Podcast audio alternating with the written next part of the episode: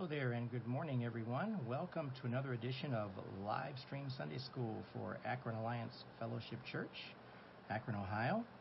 Uh, for today, Sunday, August 8th, 2021. My name is Melvin Gaines. Thanks for being here this morning.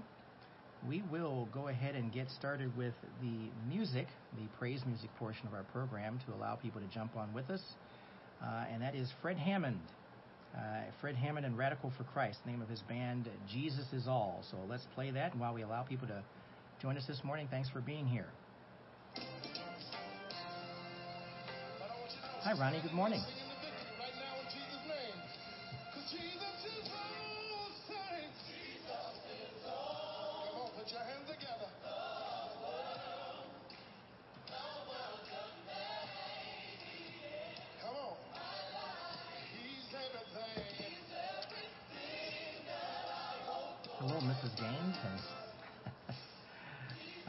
Good morning. Good morning, good morning. Praise the Lord.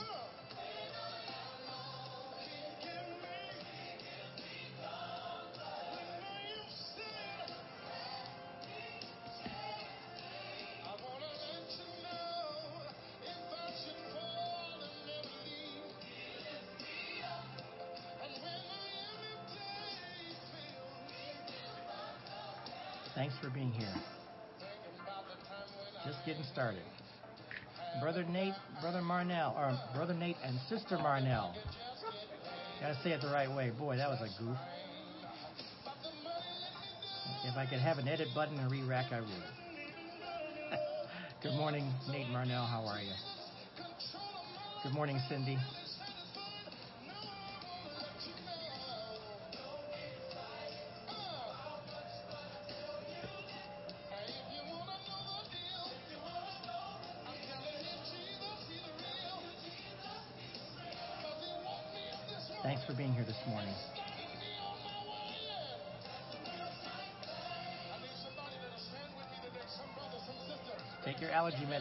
Everybody.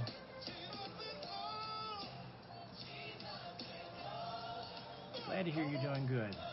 Amen.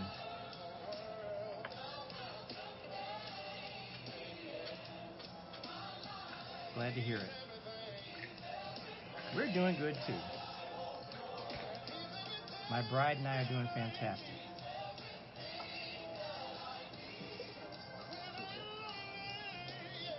Yep, there it is. Thumbs up.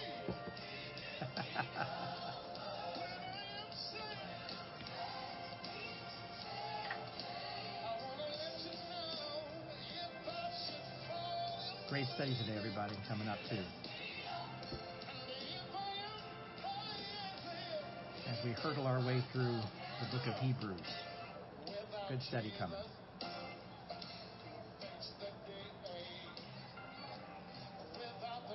Sunrise blend. Coffee. No, I just showed. Nobody offered anything. Hey, Ann, good morning. Ann and I'll say Ann and Larry. Good morning. Good morning. Good morning.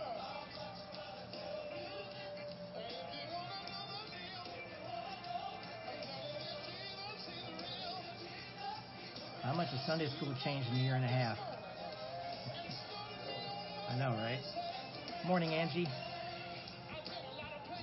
Good to have you.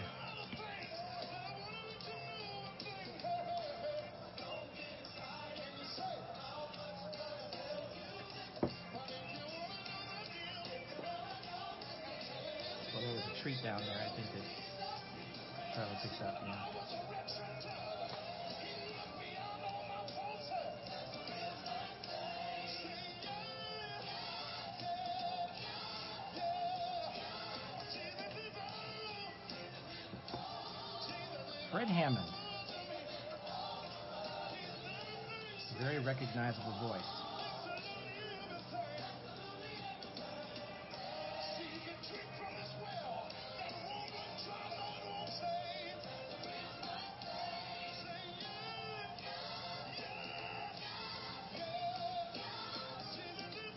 Looks like we're getting up to 88 degrees today. Eventually.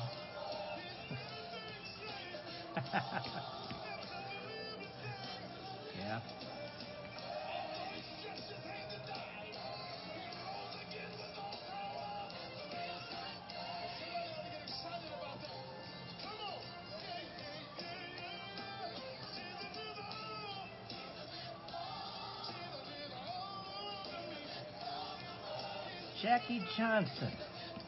Hey, how are you? Good to have you. Welcome back.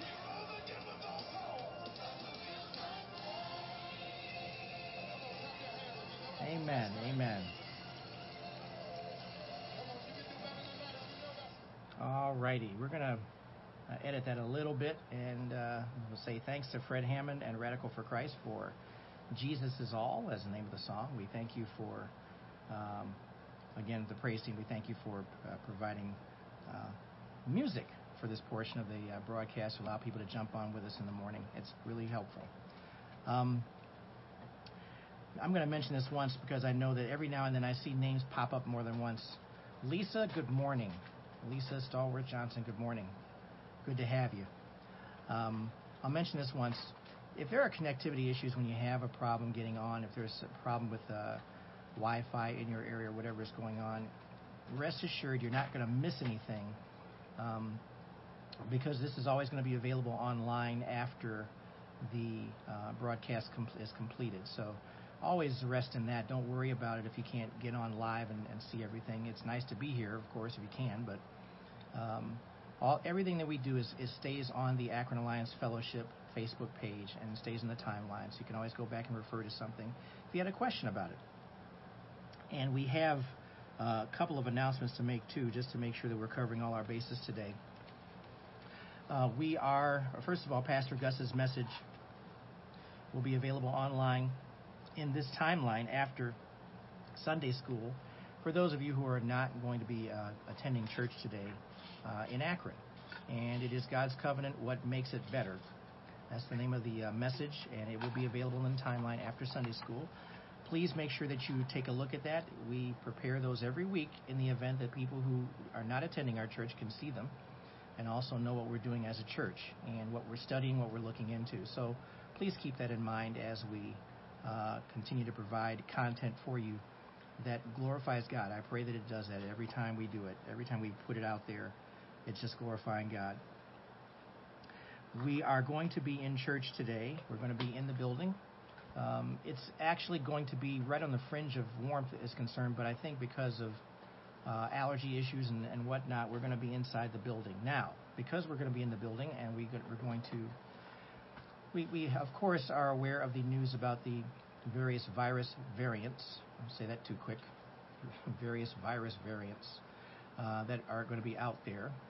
Um, we are going to have a protocol in the church that we're going to be reinstating that involves social distancing. We are going to, of course, do temperature checks at the door for you if you're coming to church today.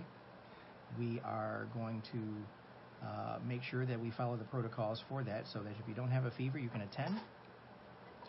Please, uh, we are recommending that people wear a mask uh, inside the building today. Uh, and we are and we are also practicing social distancing just to make sure. Uh, the, Hugs are out. Hugs are probably out. For that's right. So hugs were in for a little while there, but hugs look like they're back out again. So um, fist bumps may be okay and all that good stuff. So let's just keep that in mind as we get together. Um, and that's if you're vaccinated or not. Now, if you're vaccinated and you, you really you know don't want to wear a mask, you don't you're not required to, but we are recommending it. However, for everyone, just to make sure that we're clear on what we're doing. Uh, we don't we don't like mandating anything. I don't think that's really necessarily the right way to go. But I do appreciate people just cooperating in that area. And uh, please keep in mind that social distancing also involves our seating as well too. If you can sit apart from each other a little bit, that would be helpful as well. Unless you, you know, your husband or wife or whatever, you know each other. Um, but keep that in mind. And so that's that. That's been taken care of. So that's going to be a church today. Please remember your tithes and offerings. Please remember to mail your tithes and offerings if you're not able to uh, uh, deliver them to the church to Akron Alliance Fellowship. Mailing address is 688 Diagonal Road, Akron, Ohio, 44320. Uh, please keep that in mind. We uh, appreciate your remembering the tithes and offerings because we are still operating a church. Uh, it's it's very um, it's not conventional. Uh, it's definitely a lot different than what we've been used to, but we're kind of getting used to this new normal situation. And um, good morning, Charlie. Uh, thank you for the uh, greetings as well too. We will be safe. We will do everything we can. That's uh, um, oh yeah, and, and and also being safe means what? Personal responsibility, right? Wash your hands. Wash your hands uh, thoroughly. Use your hand sanitizer. Uh, do what you can to take care of yourself. It's it's really that simple, and we're going to let the Lord take care of the rest. I think that's the bottom line too. So I think I covered everything as far as the announcements are concerned. We're going to go ahead and get into the lesson because we got to cover 13 verses in the book of Hebrews. Um, so we definitely want to uh, look at Hebrews chapter 4, verses 1 through 13. We are continuing the study about how Jesus Christ uh, is greater than Moses, and we are going to be looking at this Sabbath rest. There's been a lot of talk and discussion. Maybe uh, uh maybe it's just me because of what I've been exposed to lately but we, I've been seeing a lot of information about the Sabbath rest of God and, and what that represents. And it has uh, multiple meanings. So please keep that in mind as we uh, look at this study, and we're going to look at some of those meanings and what they what they represent, and understanding that the audience for this lesson is the Jewish Christians. Uh, Hebrews. Every time I look at this, and and it's just fascinating to me Every time I look at this study, it, it looks like a sermon because there is some repetition, there is some emphasis that's given on certain uh, places in the scripture. There are par- parts, for example, in this particular chapter, chapter 4, that refer back to chapter 3. And it just reads that way. And so I perhaps in the spirit of greater understanding, and that's what's helped me for this, to look at this as a, a lesson that appears to be like a written sermon. It's written as sermon notes or sermon topic, and that's just the way I'm taking it. It certainly is not anything that. Um, it may not mean anything like that to you, but I'm just giving you what helps me as far as greater understanding for Hebrews. So, with that in mind, everybody, let's go ahead and look to the Lord with a word of prayer. We'll get as much covered as we can here, and let's get started. Father, we just thank you for this time that you've uh, set aside for us to study Hebrews and look at the meanings behind this Sabbath rest, this rest that you're speaking of. We thank you for the lessons that we can take from it, the teaching that comes from it. We thank you for your imparting of wisdom and knowledge to all of us that we can have greater understanding of the relationship that we have with you, Lord. We thank you for that. And we thank you for, Lord, what you're doing for us today as you just keep us safe, protect us. And Lord, we know that you love us more than we could ever imagine, and we thank you for that love. We thank you for that care and concern. Bless us and keep us, O Lord, as we move forward, and we give you praise and thanks. In Jesus' name, amen. All right, everyone, turn your Bibles and electronic devices to Hebrews chapter 4 uh, we're going to look at verses 1 through 13, which is basically all of Hebrews. That's the, it's the Hebrews chapter 4. Uh, yes, it's not all of Hebrews. It's all of Hebrews chapter 4. Um, but uh, turn to that and let's take a look at it. And I'm going to be reading from the New Living Translation to give you some conversational uh, view of Scripture here as far as what we're looking at. And look again at, we're just continuing the study about who Christ is. I, what, what the writer of Hebrews is doing here is giving context to the hearers of this word or the readers of the word about the relationship of Jesus Christ that you have with him and that all that the Jewish Christians really knew about up until this point before Jesus Christ was was about the great prophets including Moses. And a comparison was given in chapter 3 to Moses and it's being kind of carried over into now chapter 4 in this particular section. And we want to see what um, the writer here is saying about those very things that we need to pay attention to, about having faith and understanding now what is this Sabbath rest? Because, of course, the Jewish Christians knew about what the Sabbath was. They understood what it meant as far as the context about being a day of rest. But in many ways, that teaching was kind of altered and kind of goofed around with, frankly, uh, when the Pharisees and got involved with it and used uh, the Sabbath uh, incorrectly. So we're going to try and fix that part and make sure that we understand what the Sabbath rest really is. So let's go ahead while I slow myself down and breathe and read. Uh, let's go ahead and look at God, uh, God's promise here. That's what we're going to read. read. Hebrews 4, verses 1 through 13. Starting in verse 1. God's promise of entering his rest still stands, so we ought to tremble with fear that some of you might fail to experience it. For this good news that God has prepared this rest has been announced to us just as it was to them. But it did them no good because they didn't share the faith of those who listened to God.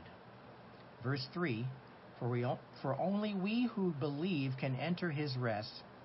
As for the others, God said, In my anger I took an oath, they will never enter my place of rest. Even though this rest had been, has been ready since he made the world. Verse 4. Remember that part, by the way. Verse 4. We know it is ready because of the place in the Scriptures where it mentions the seventh day. On the seventh day, God rested, rested from all his work. But in the other passage, God said, They will never enter my place of rest. Verse 6 So God's rest is there for people to enter, but those who first heard this good news failed to enter because they disobeyed God. So God set another time for entering his rest, and that time is today. Remember that too. God announced this through David much later in the words already quoted Today, when you hear his voice, don't harden your hearts. Verse 8 Now, if Joshua had succeeded in giving them his, this rest, God would not have spoken about another day of rest still to come. So there is a special rest still waiting for the people of God. For all who have entered into God's rest have rested from their labors, just as God did after creating the world. So let us do our best to enter that rest. But if we disobey God as the people of Israel did, we will fall. For the Word of God is alive and powerful. It is sharper than the sharpest two edged sword, cutting between soul and spirit, between joint and marrow. It exposes our innermost thoughts and desires. Verse 13 Nothing in all creation is hidden from God, everything is naked and exposed before His eyes, and He is the one to whom we are accountable. Wow. All right, Hebrews 4, verses 1 through 13. That is the Hebrews chapter 4, essentially. And we're going to go as do as we normally do and go back and recap what we just read and look at it piece by piece. Uh, good morning, Laura. Thanks for joining us this morning. Good morning, Walter and Pearl. Hi. Okay, so back to the top. God's promise of entering his rest still stands, so we ought to tremble with fear that some of you might fail to experience it. So, first of all, we're looking at how it, it is indeed a promise. God made the promise that He was going to have this rest for us. And of course, the rest has a couple of different meanings here, but we're, when we're talking about specifically today, we'll talk about that more. That rest is going to be in our relationship with Jesus Christ. And that's what we need to understand too. And not just the relationship we have with Christ today, but the relationship we will have with Him in the afterlife when we are no longer here that will also be a place of rest. That is also what's being discussed here. But the problem that we're having that's being discussed here is that, let's look at verse 2 again. For this good news that God has prepared this rest has been announced to us just as it was to them, but it did them no good because they didn't share the faith of those who listened to God. And the issue here was that remember that the, the Israelites who were rescued from Egypt and we're promised to go into the promised land, which is a place that can be perceived certainly as a rest, a place of rest. But because they were disobedient, they would never see that place. They would never recognize that place. And that's where God is coming back and saying in verse 3 here, For only we who can believe, who believe, can enter his rest. As for the others, God said, In my anger, I took an oath, they will never enter my place of rest. And they didn't. There were a number of people who just didn't believe in the Lord, didn't believe God, didn't believe His promises, didn't believe His miracles, didn't believe, didn't trust what they were seeing, and because of their own fleshliness, their own fleshly desires, their own attitudes, their or place where they just didn't believe in the Lord, uh, God basically said, okay, well, you're not going to see the promised land. You're not going to enter this place of rest. This is going to be a place where you're just going to die in the wilderness. Now, we need to understand something. Either you believe in the Lord Jesus Christ or you don't. And that is a, a line of separation for a number of people in this world today. We have to recognize that. But let's go back to the audience here, the Jewish Christians. Some of the Jewish Christians who received this letter or received this message, whatever it was, may have been on the verge of turning back from their promised rest in Christ because they believed in Christ. They thought they believed in Him, but maybe they were questioning what they were believing. And of course, the people in Moses' day had turned their back uh, on God as well too. It was a very similar situation. So we need to recognize that. They may have said or proclaimed that they believed in God, but we have to understand something. Just because somebody says they believe in God doesn't mean that they truly have faith in Him. Because what happens is if you get discouraged and you get disgruntled, are, are you very easy to just say, God is not doing anything in my life. God's not going to rescue us. We might as well go on back to the place where we were in captivity and let uh, the Egyptians take care of us. That type of foolish thinking. You have to understand that that's we. No one knows the heart of the individual except God Himself, and we need to recognize that too we, we, we shouldn't assume that everybody who says that they know Jesus believes in Jesus. Because uh, Satan knows who Jesus is. Uh, we have to recognize that this is not a contradiction. Anybody who truly believes in the Lord Jesus Christ as their Lord and Savior is going to be always covered by the blood of Christ as far as sin is concerned, and always going to be uh, have a representation in heaven, that place prepared for us. But we need to recognize that there is a distinction here. And so the danger here is making sure that when the author of Hebrews is speaking to the people, that they are not going backwards, but they're continuing to develop that relationship with the Lord where they truly can declare that Jesus Christ is Lord and Savior of their lives. That's what we this is a new teaching back then. So this is something that is relatively foreign uh, to the people involved. They're they're very used to the old Mosaic law. But what they don't realize is that Jesus Christ is the fulfillment of that Mosaic law, and they have to trust in that and believe in that. So, when we trust our own efforts instead of Christ's power, we too are in danger of turning back. We we may not lose our salvation, but we certainly will be led astray by any different voice or any voice that sounds clever or cute uh, that we're listening to. Uh, avoid the clever and cute voices, everybody. Anybody who's giving you information that they have a pathway or they know more about how to have this relationship with God, um, steer clear of that. If Jesus Christ is not being mentioned in those conversations, stay clear of that. That's not helpful. Um, Jesus has to be at the forefront of any conversation about salvation. I am the way, the truth, and the life. No one can come to the Father except through me. John 14:6 is very clear about the representation that Jesus has about the truth and all truth that we need to see. So only Christ can see us through. There are going to be places where, um, frankly, whatever we're doing is not sufficient enough. We have to trust in the Lord Jesus Christ. So let's go and, and look at another thing, too. Go back to verse 2 real quick. For this good news that God has prepared this rest has been announced to us just as it was to them, but it did them no good because they didn't share the faith of those who listened to God. Now, this is actually written for the modern audience, this particular verse, because there are people in church today that, frankly, know a great deal about Jesus Christ, but they don't know him personally. A lot of people have a lot of knowledge about Christ, but they don't have a personal relationship. Uh, it, it's astonishing to me, and maybe it shouldn't be astonishing, but when I've hear, heard of pastors who are preaching the word, but they didn't have a personal relationship with the Lord Jesus Christ until something happened down the road while they're ministering to other people. Um, and they actually made a declaration that Jesus Christ is Lord of their life. Well, praise God that it happened.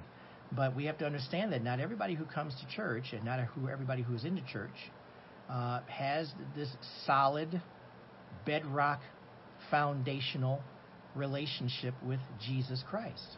That is what we have to recognize here. You have to know Jesus personally. You have to take that knowledge, that head knowledge, and combine it with heart knowledge. You have to take that knowledge and combine it with faith. Faith that the words that you understand and know are actually going to take place, actually going to happen in your life. Believing in Him and acting on what you know. Trust in Christ and not just trust, but do what He says. If you really believe in Him, you're going to recognize that obedience is going to be the most important thing you can do. Live for Christ because you cannot love God and be disobedient to Him. It's a requirement. Obedience is how you show your love for God. So that has to be part of the picture. That has to be part of the whole picture of your faith. We have to always come back to and repent when we're not acting the way we should. And just be obedient to the Lord Jesus Christ.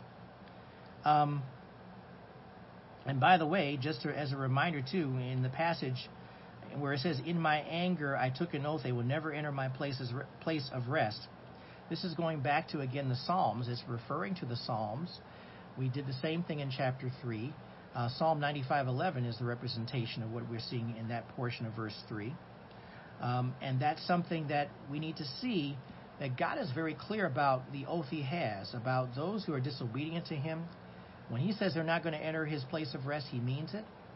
He assures it. He has shown it. He has. We have actually context where we've seen it happen. Uh, these are all things that he has been saying. And for our application today, what is our true rest? Our rest is in Jesus Christ. If you do not believe in Jesus Christ as your personal Lord and Savior, you're not in his rest. You're not in any kind of rest. You're living in the world, and, and it's interesting how uh, God will show you, even because of, of, of your belief or your hard heartedness, you're not at a place of rest. You're not at a place of any kind of comfort. You're not uh, you're not in, experiencing anything uh, that is godly uh, in your situation. If anything, uh, frankly, the Lord is having mercy upon you to give you a chance to get it together brother and sister, and get this thing figured out. You, he is extending a lot of grace and mercy to us to get this thing together before it's too late. And I think that that's what we need to recognize and see here. Back to verse 4 in Hebrews 4. We know it is ready because of the place in the scriptures where it mentions the seventh day. On the seventh day, God rested from all his work. Okay? Um, and so let's look at this. First of all, about this whole thing about God resting in the seventh day. Now, we, if we look at this from a standpoint of common sense, knowing the what we know about the character of God, we don't know everything, but we know enough to know God doesn't get tired, so He doesn't need rest. Uh, this is being done as an example for us. This is not being done for His benefit. He is showing us something here because we clearly need rest uh, because of our, our bodies, the way they're created. As we get older, we need rest more often sometimes. We need to just kind of take a break after working out. it's, a, it's, it's interesting when you start working out, you start feeling aches and pains that you don't normally feel. And it's something that you just can't really do anything about other than just say, oops, ouch, yeah, my knee something is happening as I'm walking now. Um, these are all things we have to deal with. So we have to find different ways to rest and and maybe even rub some cream on it or whatever he does to kind of take the take the edge edge off a little bit. But God doesn't need rest like that. He doesn't have to use Ben Gay. He doesn't do it, have to do anything like that. He has to he has to he does what he does. He's showing all these things to us. He's showing all these things to us as an example. Wow. Um, I know. My my bride says, "Wow." She she was staring at me, and I'm just I had to laugh because it was kind of funny. So, but it's true. He doesn't need any of that stuff. He doesn't need analgesics like we do. Amen. We need the analgesics. We have to have the this rest. But the point I'm trying to make here, before I go off the rails altogether, Thank you. he was showing that he was uh, happy with the creation that he had just completed. It was completed. The world was perfect at that point, and God was well satisfied with that creation. Of course, he should be. It's an amazing creation. It's something that we obviously none of us could ever conceive of doing. We we we certainly respect and just revere the Lord for what he has done. But this was this rest that he was referring to when it came to what he did was a foretaste of what? Our eternal joy when our creation is going to be renewed and restored. Every mark of sin is going to be removed. Remember, it was perfect back then when he finished in that seventh day of rest. And the world's going to be made perfect again. Our Sabbath rest in Christ begins when we trust in him, and then we complete his good and perfect work in us. So that's what we need to see here. Um, and that's important for us to see that Christ is the one who, because we believe in him, is continually renewing our minds, helping us to grow and become more Christ like as we uh, manage to do what we do in our lifetime. And understanding all of those things, we recognize that he is perfecting us. First of all, he's taking away our sin from us, he is giving us uh, life with him, but we are still growing and perfecting our lives in Christ. I trust that you are much further along as a believer in Christ today than you were 15 years ago, 20 years ago. You should be much further along than where you were at that point because you're still learning something and you're learning something every day. And that's going to be a challenge for all of us to continue staying in the Word, staying focused on the Word. But that rest that he took, he rested from all his work because he was showing and reflecting upon the perfection of what he had done. And that's something that we can look forward to as well too. His perfection, the perfect world, that perfect place that he has for us. And verse 5, back to Hebrews chapter 4 verse 5. But in the other passage God said they will never enter my place of rest. Who will never enter his place of rest? The people who will never enter his place of rest are those who do not believe in the Lord Jesus Christ. Plain and simple. There is no other way to look at it. And because we've already talked about John 14, 6, and provided that insight as well, too, that Jesus Christ has to be the way uh, for us to understand this eternal rest, this place of rest. Okay, let's drop down in Hebrews 4 to verse 6. Hebrews 4, verse 6. So God's rest is there for people to enter. But those who first heard this good news failed to enter because they disobeyed God. It's a very clear statement. And let's look at verse 7. So God set another time for entering his rest, and that time is today. God announced this through David much later in the words already quoted. Today, when you hear his voice, don't harden your hearts. Now, this is a very important part of the passage, and I want to look at this. And you know, you would think that verses 12 and 13 are pretty important, but you know, this is really what's most important in my mind, and I'm going to tell you why. First of all, there are so many things being referenced here in this particular passage. Again, for the Jewish Christian audience, for this message, for this letter, God gave the Israelites the opportunity to enter Canaan, but they disobeyed and failed to enter. We recognize that, but if we go back and look at Numbers 13 and 14, that's the context for this particular area. But now, God, when He's speaking about this good news, they failed to enter because they disobeyed God. But the, now God gives us the place and the opportunity to enter His eternal rest, the ultimate place of rest, because He invites us to do what? Come to Jesus Christ. The eternal rest is in Christ. That is what He's doing here. And understand that this was set as a time and a place where this would be doing be taking place way back at the time of creation and before that. God knew that we would need a Savior because He knows the future. He knows all about who we are. He knew that we would need this opportunity, this place to come, and that would be with Jesus Christ. Um, to enter this rest, you've got to believe that God has this relationship in mind for you. The Savior is for you. It is He is specifically there for you. He loves you. He wants to have a relationship with you. He desires to have a relationship with you. The Holy Spirit, basically, when you were pondering whether or not you wanted to come to a saving knowledge of Christ, was dancing all around you and on your shoulders and trying to tell you you need to accept Jesus as Lord and Savior. And that's exactly what we need to recognize here. Matthew 11. Oh, Matthew 11, 28 through 30. Yeah, I see that. Come to me, all of you who are weary and carry heavy burdens, and I will give you rest. Amen. That's the rest that he's referring to in the passage uh, in Matthew 28, 11, uh, Matthew 11, verses 28 through 30. That's the rest that's being referred to here. Again, verse 7 God set another time for entering his rest, and that time is today. Today refers to Jesus Christ. Today, as it was written by the Jewish Christians here, referred to Jesus Christ. Same uh, person, the same one to look to for this rest. That's what we need to see here. There is nothing else that we can do to enter God's rest other than acknowledge Christ as Lord and Savior. And it's all uphill from there, everybody. That that's as far as your relationship growth, your relationship development.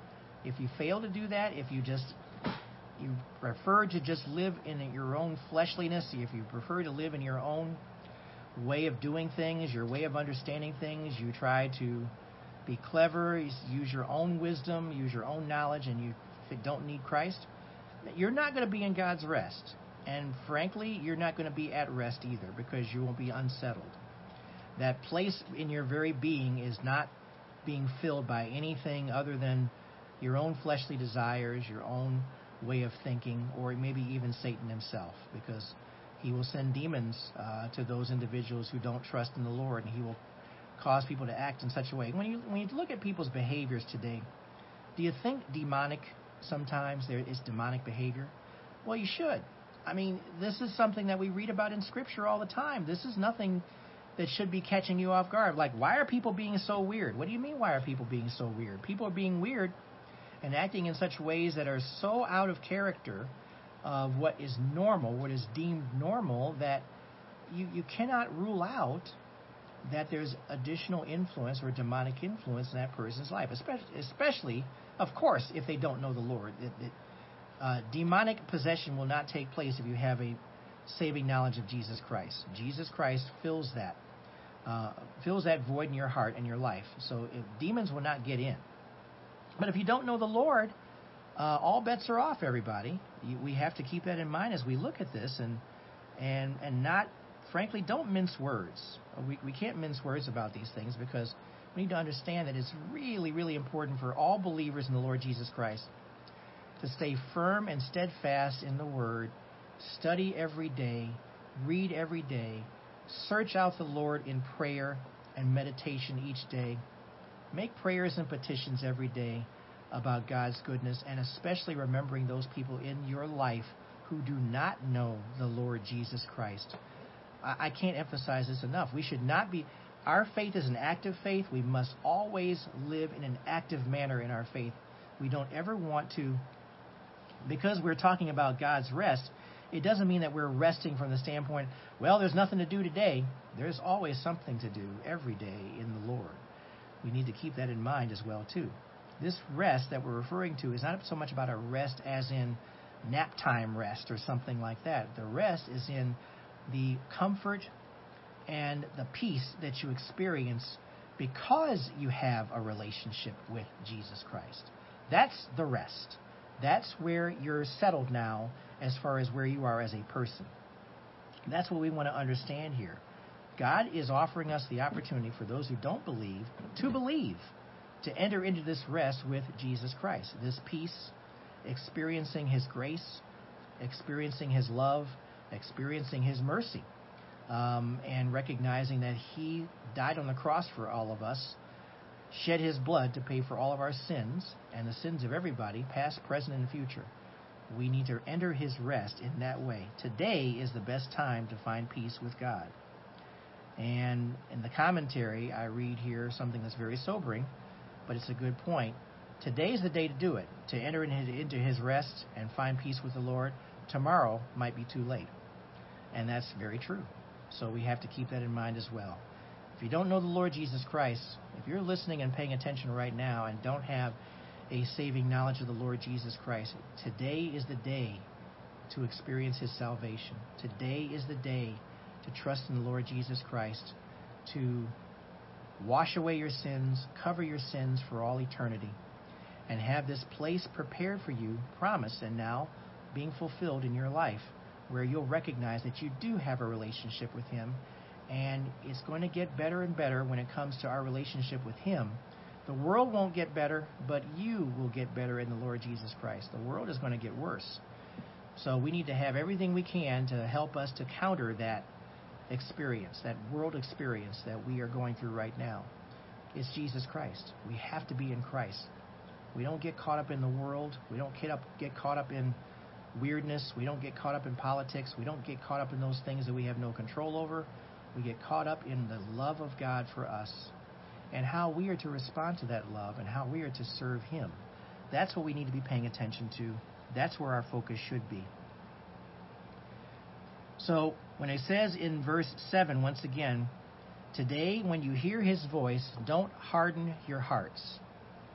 Now, this is written to the audience, of course, the Jewish Christians. Don't harden your hearts. You're hearing God's voice, the voice of the Holy Spirit speaking to you. What is blas- What is the unforgivable sin? Blasphemy of the Holy Spirit. It's not specifically against Jesus himself, but just denying that the Spirit is speaking to you and denying that the Spirit is being truthful. You, He is speaking truth to you that you need to acknowledge Jesus Christ as Lord. You can reject that. That's blasphemy of the Holy Spirit. That's the unforgivable sin. Uh, there is no other unforgivable sin that's out there. We need to recognize that too from the appropriate teaching. Um, it has everything to do with just denying the Holy Spirit. The Spirit, when you hear His voice, don't harden your hearts. That's an admonishment from the Lord Himself speaking to us who don't know the Lord. Uh, that we need to get it together and pay attention to that voice. He desires for us to have this relationship with you, with Him, and He wants us to act today. Verse eight, back to Hebrews four. Now, if Joshua had succeeded in giving them this rest, God would not have spoken about another day of rest still to come. So there is a special rest still waiting for the people of God. For all who have entered into God's rest have rested from their labors just as God did after creating, creating the world. So let us do our best to enter that rest.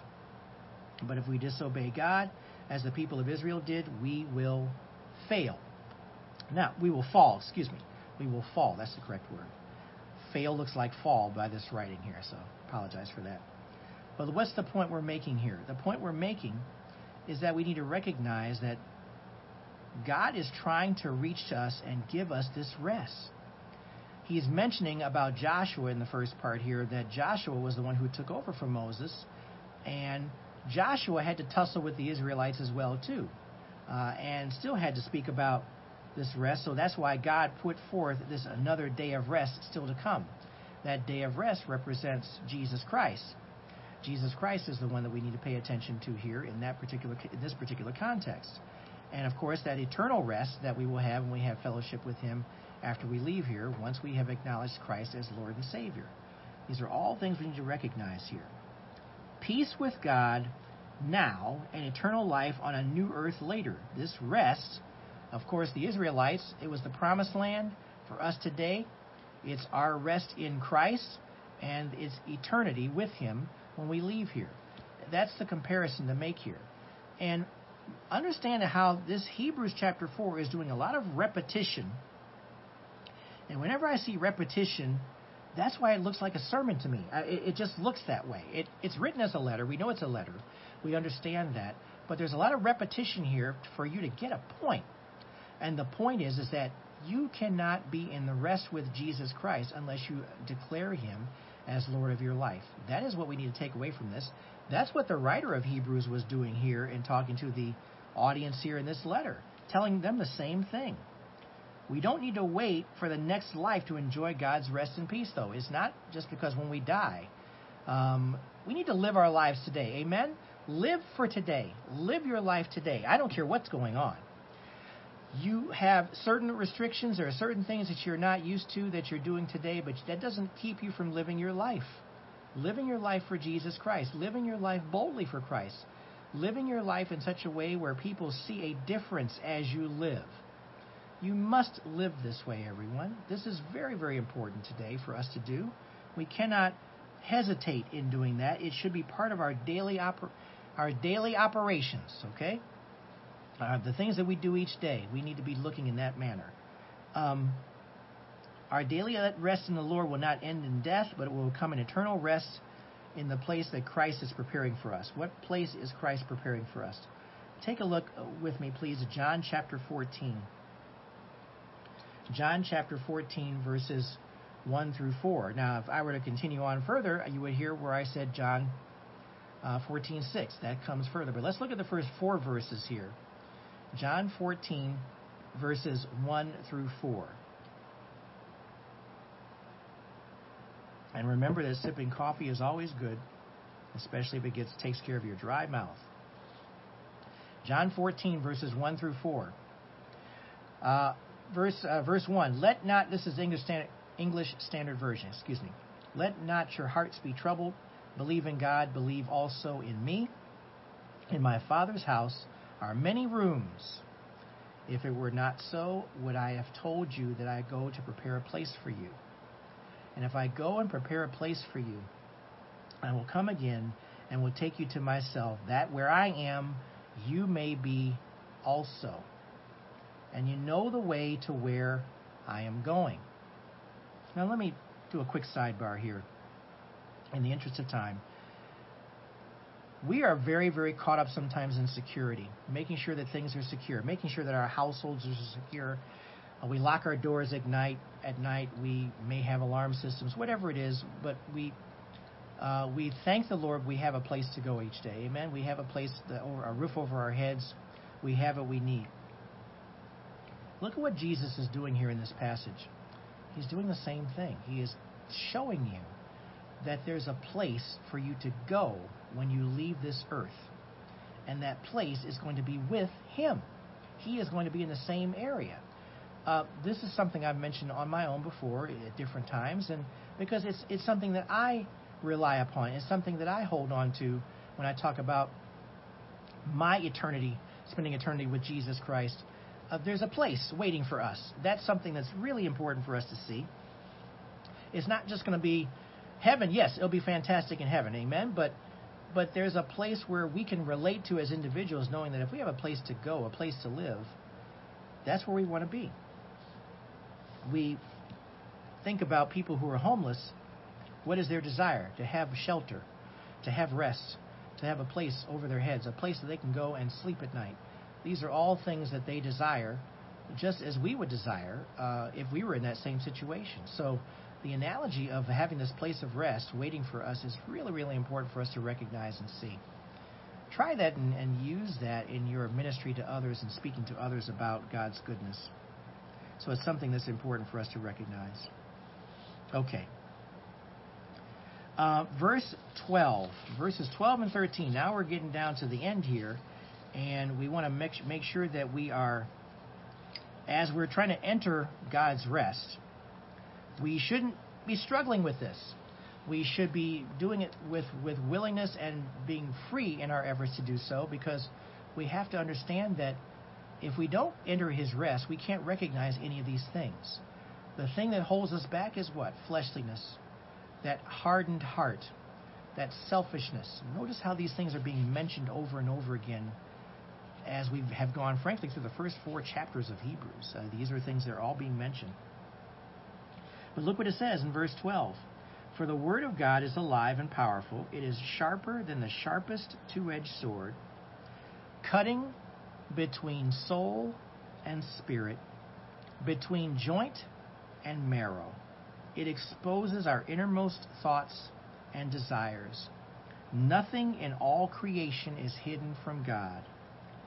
Everything is naked and exposed before His eyes, and He is the one to whom we are accountable these passages were, are, of course, are very important for us to see. They have equal billing, I believe, for verses six and seven in this particular chapter. Um, it all is relevant, but we need to look at what God is telling us about His Word. For those who are wondering if God's word is true, then the author of Hebrews throws this in for us as another nugget to look at. The word of God is a living is alive and powerful because Jesus Christ is the living word of God. Of course it's alive. Of course it's powerful. He is alive. He's a we are we are serving a living savior. And because he is the word of God as mentioned in John chapter 1, he is the word. He is the living word. And so as a reminder, we look at what scripture has been saying and we recognize that this word is so powerful the sharpest sword you can imagine, cutting between soul and spirit, between joint and marrow. That word is what kind of cuts into our hearts, frankly. It cuts into our hearts from a, obviously, from a spiritual perspective, where we recognize that without Christ, we are nothing. We have nothing. We can be nothing. We must recognize that because it's with Christ that we can achieve everything that He would set us set out for us to do we have talents and gifts that are given to us. There uh, some teachings of, of Oswald uh, Chambers I've read. Uh, I agree partially with him on one area. He he mentions that without uh, you know we, we may have a desire to serve the Lord, but frankly we we serve the Lord, but it's by God's grace we're doing so, and that you know he goes as far as saying, of course you know he doesn't need us, but he does uh, in fact uh, use us. And I just point out, though, to everyone that God deliberately gives us talents and gifts to serve the Lord Jesus Christ. It's not an effort in futility to do so, it's something that He gives to us. He enables us with His power and ability. It's not on our own accord that we're doing any of these things. We're doing them because God is gifting us in these talents and abilities. And because we're all different people, we have different ways of serving the Lord and honoring God and glorifying Him. So I think that that's something that um, I'm kind of wrestling with that a little bit with because I, I do uh, look at my utmost to his highest every now and then, and I do look at what is being read and spoken of there. And I I do agree with Oswald's principle about how he truly does. It's important for us to look specifically to the Lord in all things, um, but it shouldn't be in such a way where we're diminishing what God has done for us as far as gifting and talents and abilities. So that's the one area where I would like to have a conversation with him about if I could. But having said that, He's gifting us, He's enabling us. He cuts through our innermost thoughts and desires, as it mentions in verse 12 here. And of course, verse 13, nothing in all creation is hidden from God. Everything is naked and exposed before His eyes. I like that word naked. Naked and exposed before His eyes. And He is the one to whom we are accountable. And, you know, you have to understand what God's Word is. It's not just a collection of thoughts and ideas, it's God's living Word. It's Jesus Christ speaking to us. It has dynamic uh, impact in our lives. God reveals to us who we are and who we are not, and He does that through His Word. We there are things that we are that we know we should be, and there are places where we know we need to work to get to. He also recognizes and shows us because we believe in Him, we are not condemned anymore. He's showing us that we're no longer under condemnation. So these are all good things that He's showing us. He's giving us truth to react upon. He shows us and helps us to discern what is good and what is evil. Pray for discernment. Pray for discernment. Discernment is something that if you don't have it as a natural gift, pray for it. a lot of people scuffle with discernment sometimes, knowing what is truth, but if you're really stopping and praying to the Lord for discernment, He's going to give you what you need. He's going to give you that discernment that you absolutely need to be able to function in life, to make those distinctions for people who try to hide their evil thoughts or actions. Pray for discernment in working or dealing with a person like that. God's going to show you some things. God's going to teach you some things. I, I, I can't stress enough how important it is to pray. If you if you're praying fervently about things like this, you are going to be much further ahead than if you just trust your own instincts. That's where instincts don't necessarily work very well. Um, even those who have discernment gifts should be praying, praying for discernment by the Lord as far as what's happening. If something is fuzzy, if something isn't clear, pray about it. The demands of God's word require decisions. You got to make choices, don't you? You got to make a decision about who God is in your life, who Jesus Christ is in your life. who He is, who He represents, what He represents. These are decisions you have to make a decision about, you have to come to, and as you make those decisions, Christ wants us to let those decisions shape our very lives. Let's talk about this nothing being hidden from God. God already knows about all of us. He knows our hearts, He knows our minds, He knows our thoughts. Of course, He knows our actions because they're, they're right there. Even though we might be by ourselves, He knows our actions. He knows all about us. And I don't know if that, it doesn't really, even though He knows all those things, if, if we want to sin, we're still going to blow it. We're still going to sin. It doesn't seem to matter to some of us because of the flesh. So that's where we have to come back and say, Lord, I, you know I blew it. I blew it. And you repent and you turn from your sin. He already knows that, but He wants you to acknowledge where you went wrong. He wants you to acknowledge what you've been doing. He wants you to come to grips with your actions. He wants you to understand you blew it. You made a mistake. Come and own up to it. What's one of the toughest things that some of us do? Make a mistake, but for the sake of trying to look good, we don't own up to it. We won't say things publicly to other people.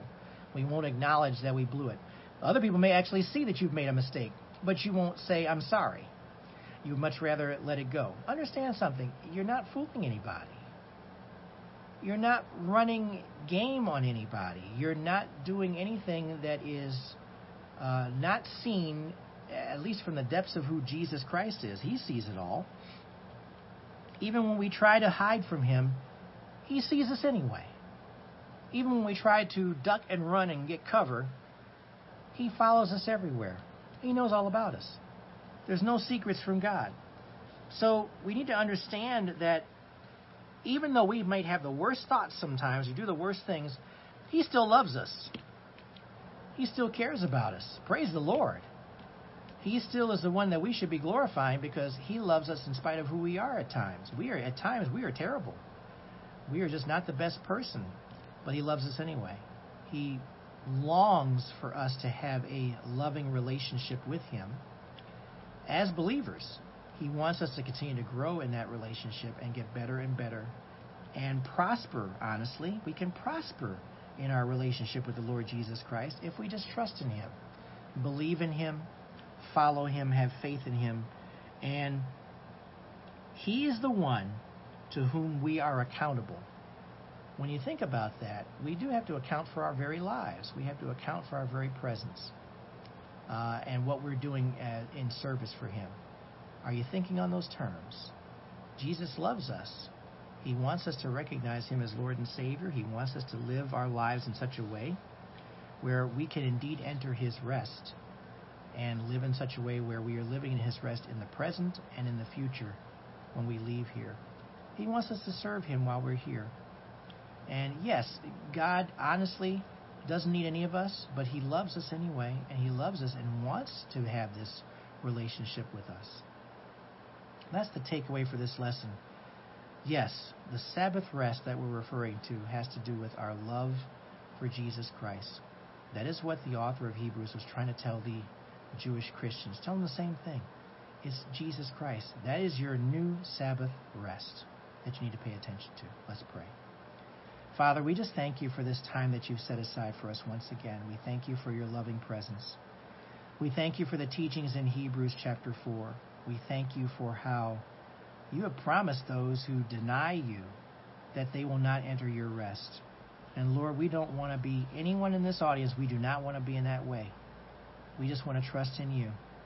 We want to believe in you because of Jesus Christ. We thank you for what you're doing in our lives. We thank you for what Christ is teaching us through this living word that we experience. Help us, Lord, to continue to grow and prosper. Help us to live our lives in such a way where we're honoring you and glorifying you. We just thank you for your promises that you've kept and that you continue to keep. We give you praise and thanks for all that you do for us. In Jesus' name, amen. Hey everyone, thanks so much for being here this morning. We thank you for joining us for another edition of Livestream Sunday School for Akron Alliance Fellowship Church in Akron, Ohio. God bless you all and take care of yourselves. For those of you who are in Akron, we'll see you in church today at 11, uh, remembering all the protocols. Take care of yourselves. God bless you all. Thanks, Jackie. We'll see you again soon. Take care. We'll see you next time.